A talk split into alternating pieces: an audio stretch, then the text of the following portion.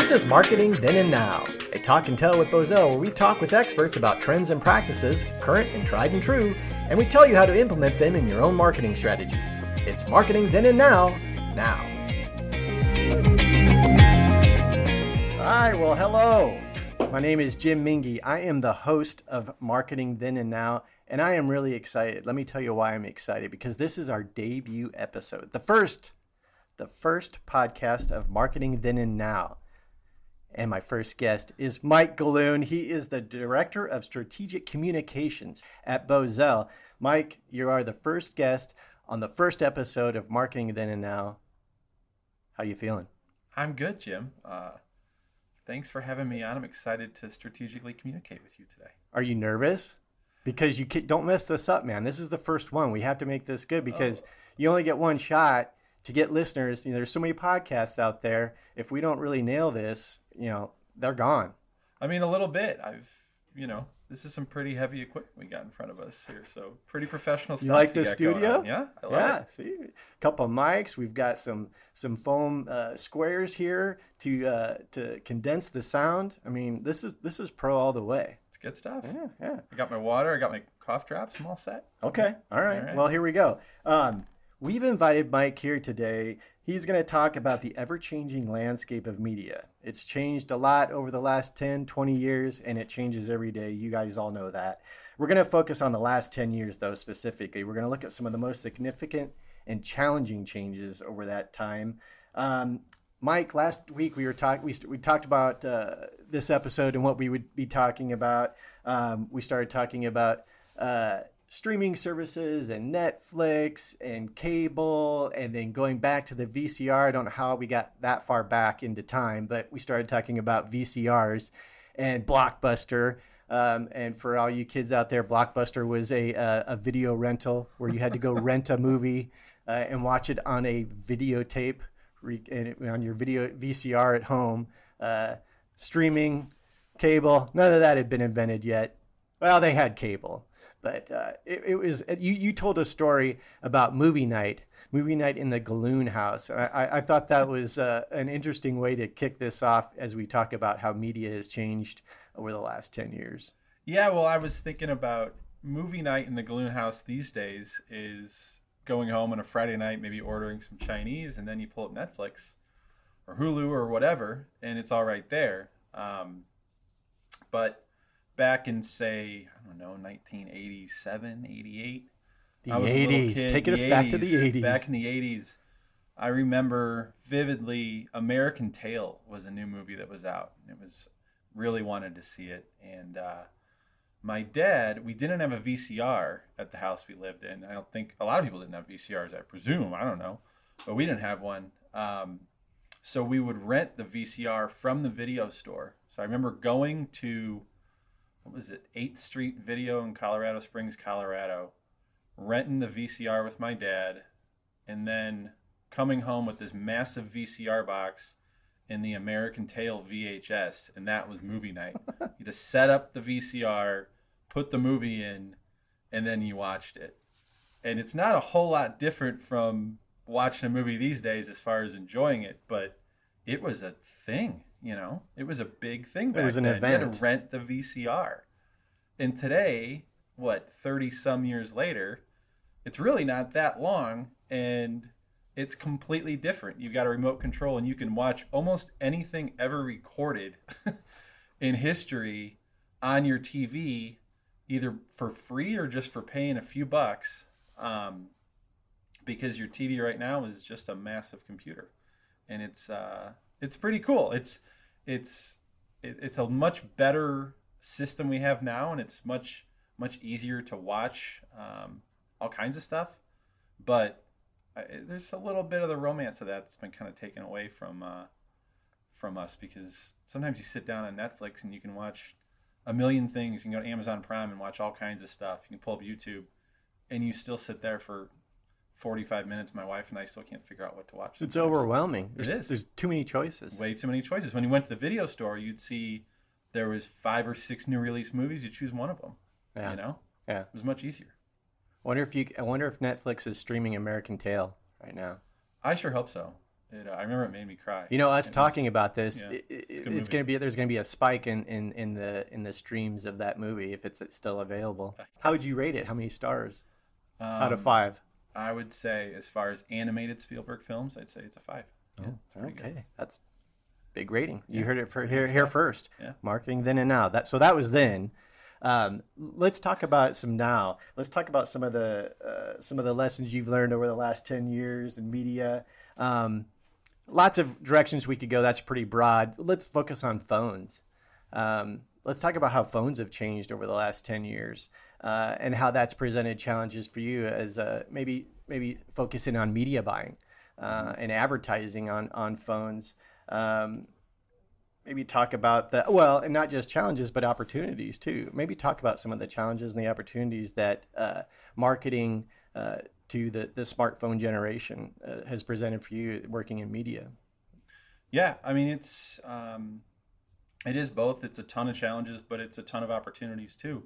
I mean, I'd say ten years ago, um, the average client we had might be putting five to ten percent of their dollars into digital media, and of that, fifteen to twenty percent was mobile. I don't know, roughly, um, because even ten years ago, smartphones weren't it's not like everybody had a really good smartphone on them. There were still a lot of people with flip phones um, in the, even the late 2000s.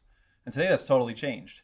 Um, and the thing that goes along with phones is it's not just putting because a lot of a lot of the advertising is still very similar. Where we had display banners on you know regular desktop digital computers, we still have those in mobile. It's just that we're able to target so much better because with the rise of mobile phones, people have at the same time spent much more time on social media. And the more time you spend on social media and the more time you spend on mobile internet in general, the more information you are giving to companies to help um, agencies like us market to you. So, you know, um, before the rise of the phone, you didn't necessarily have as avid of a followership on Yelp. People weren't using Yelp as much.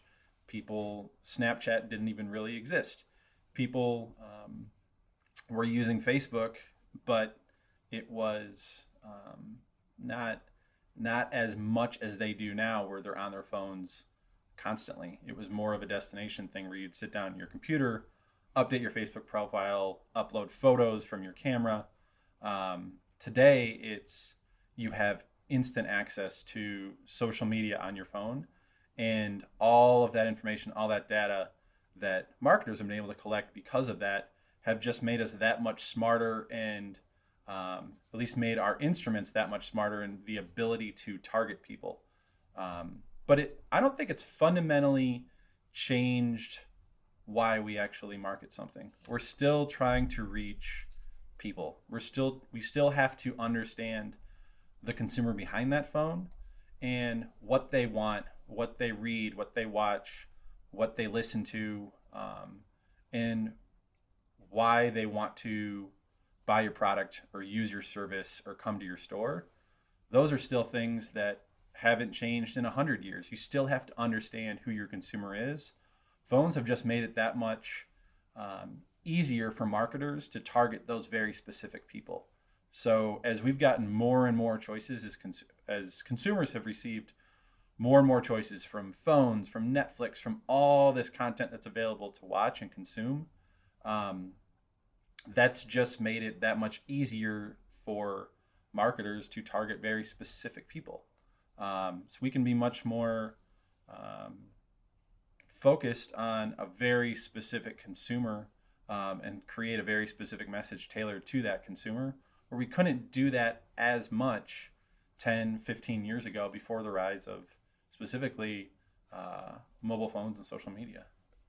So you, you say it's easier to target uh, those consumers because you know a lot more about them, but is it is it also easier for them uh, to ignore Yeah. ads these days? I mean, what kind of challenges does that present? I think one thing, you know, you think about to 1987 when watching American Tail on the couch, um, you know, my parents pr- weren't distracted by a phone as they might have been watching this movie too. So the family, we're sitting there eating pizza, watching a movie on the couch. Other than talking to each other, or maybe someone had a magazine in their hands, no one's actually got something to distract them from the actual film. Today, anytime we're watching anything, I would bet someone in the room is distracted by looking at their phone. Like last night, I mean, um, I'm flipping between The Bachelor, I'm sad to say. Oh boy. And the election returns. And, you know, I might look on my phone for 10 minutes and I have no idea what's going on on TV. You're completely distracted. So it does become that much harder to reach people. I mean, it's it's really it's it's two sides of the same coin. You are trying to you have the ability to reach people in so many different ways, but people have the ability to ignore you in so many ways that they they hadn't um, even just a few years ago because it's just so easy to get distracted. And I think as a society we've become a bit um, addicted to our phones. We just can't. I'd say more than a bit. Yeah, uh, you're right. I mean, I don't think we want to admit how addicted we are to our phones. I think, um, I mean, get in an elevator these days. No one even makes eye contact with each other. Um, you ride a bus, you go to a sporting event, um, watch, you know, specifically watch young kids in restaurants. I mean, 12, 13 year olds, there might be a table of like a, a little league baseball team, and almost every one of them will be on their phone. It's, I think it, the, the impacts of it are very good in many ways for communication, but I think it's also made it that much more important for marketers to think about um, the people behind the phones even more because it's just harder and harder to reach them. Um, but people are still people. They still crave that person to person connection, and you just can't get that completely on a phone. And I think it's made that um, even more important these days to be able to create an experience for a person that um, makes them feel alive rather than makes them feel like, um, you know, a computer. You talked about uh, social media uh, on phones, and I, and I always wonder with with your job, you know, as far as like you know, placing media, um, what kind of a challenges uh, must you do you have uh, keeping up? I, I, I, think you know, okay, the, you know, you've got TikTok and Snapchat, and then you you got Facebook coming out with its version of TikTok and Lasso. I haven't even seen that. I've just read about it. So how, how do you keep up? I mean, every every week there's a new social platform that's the hot social platform. How do you know, you know, what what dollar at ad dollars to throw at the, all these new fandangled, you know, apps that are out there that everybody's watching? So you yeah. got you can't just ignore it. How, how do you keep up? You've got to stay up on it. You've got to um, you've got to download the latest apps. You've got to use them yourself. You've got to understand how they work, why people are attracted to them what makes them interesting, what makes them different from, um, you know, other specifically social apps. Um, and that is something that you need to have a strong team to do. Um, you need to have people that are paying attention to it and people that are interested in that, and that's a, a part of their life, and it's something that they bring into work. So you need to keep up with it. You need to pay attention, but at the same time, you can't forget that people haven't necessarily fundamentally changed.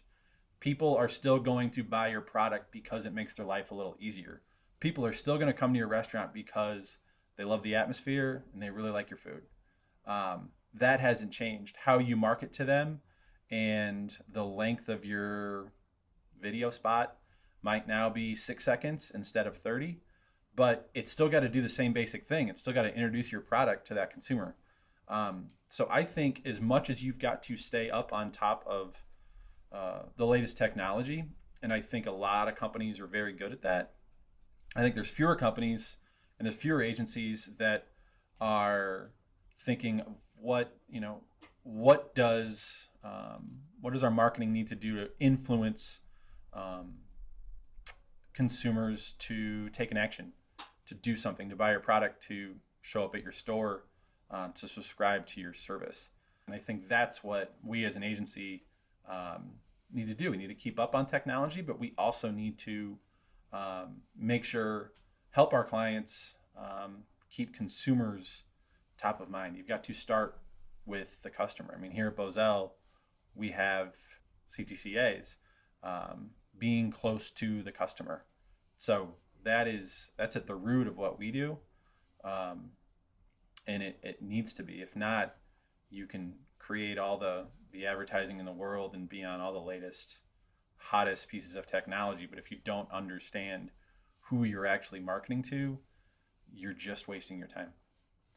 You talked about you said six seconds so think about that. There, you know commercials you know start at 60 seconds then they went down you know then you got your 30 second spot then you got your 15 second spot then you got your five second spot.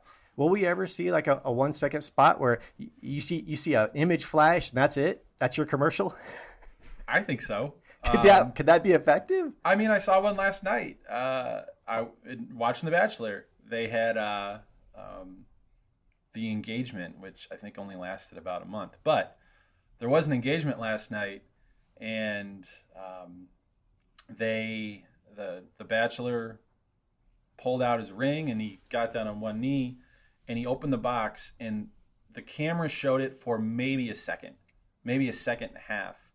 And the box opens up and it's got Neil Lane, like Neil Lane mm-hmm. Jewelers. Okay. It's the box. I'm like, I I watched almost all of that show. I didn't see any 30 second spots for Neil Lane jewelry in the show. However, Neil Lane himself was in there, but the only time I saw a logo was this one second when he proposed. I know he must have spent. I'm sure he spent a lot of money that's to get into that. Oh yeah, that's an expensive product placement. Exactly. So product placement is right there. That you know, um, that little spot was that little shot was probably more valuable and might sell more engagement rings for that company than um, any 5 15 30 or 60 second spots ever would because they understood how many people were paying attention at that moment the emotions they felt um, you know there's just so much going into that so yeah i think depending on what it is i think you will see one, two, three second spots. I think you see them already in product placement. Um, I think if Cup eventually, you know, I don't know if we thought a long time ago we'd see six second spots uh, on social media. We have five second spots that that run in TV still to this day, and we have for quite a while. So I think as consumers' attention spans continue to get shorter and shorter, if you can figure out a message that can get the point across in one second, two seconds, three seconds, sure. I don't I don't see why not. Um, especially the traditional media companies, you know, ABC, ESPN, some of those bigger ones that are still um, deliver a lot of the, the TV and the video inventory. They're going to figure out how to sell their product and their their ad space to people. Um, and if that's what consumers are demanding and that's what companies are demanding, then they're going to be selling those one, two, three second spots eventually. I mean, I, I can't get over that you're a, a, this like bachelor uh, uh, fanboy. I, but we'll, we'll let that go. Maybe we'll, we'll save that for another. Fanboy, I think. No, sure sounds like I'm you're a, a fanboy, huh? I'm a viewer. Yeah. Uh huh. Just the last. Sounds like you're years. more than just a casual viewer. Yeah. Well, it's uh, it's it's pretty well produced TV. I'll, I'll give you that. Yeah, it's pretty engrossing. I'm sad to say. All right, to each yeah. their own. Hey, yeah. all right. Well, this has been uh, this has been insightful. I've got you know just a few more questions to wrap this up uh, for this episode. This is what we call our quick three. All right. I'm gonna I'm gonna end this with a, a quick three questions, um, and, uh, and and we'll close this out. Okay. So, all right, tell me your favorite advertisement of all time. You know, I don't know if it's my favorite advertisement, but it always sticks out to me. Um, the uh, uh, Chevy truck commercials with Bob Seger singing "Like a Rock." Uh-huh. I had I just thought that song was made for that commercial for like five years. And Come on, you didn't know that was Bob Seger? Well, I eventually did, but I was I would be nine years old watching a college football game. I I usually it was like the Notre Dame Michigan game it's the third quarter. It's a super intense game, and then ABC would break to commercial, and Chevy must have bought I just a ton of ton of commercials Yeah. in college football back in the 90s. And that song would come on, and I always knew, I just associate that so strongly with watching a very intense, exciting college football game with that Like a Rock song.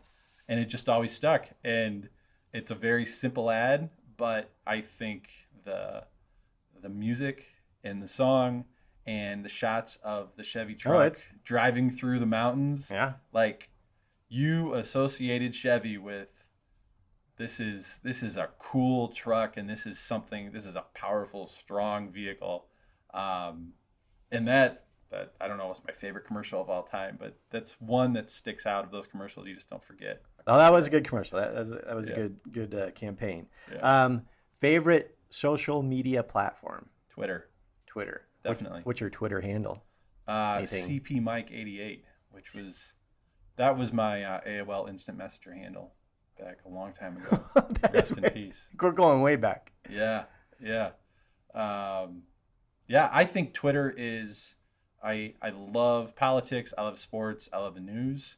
Um, I think Twitter is fascinating for that. I love all the interaction you can get with um, reporters, and journalists, and athletes, and um, there's so much information you can find out on Twitter so quickly, and that's what I love about it. I think Instagram, Facebook, Snapchat, they're they're interesting, but I don't personally find them to be. I find them to be more.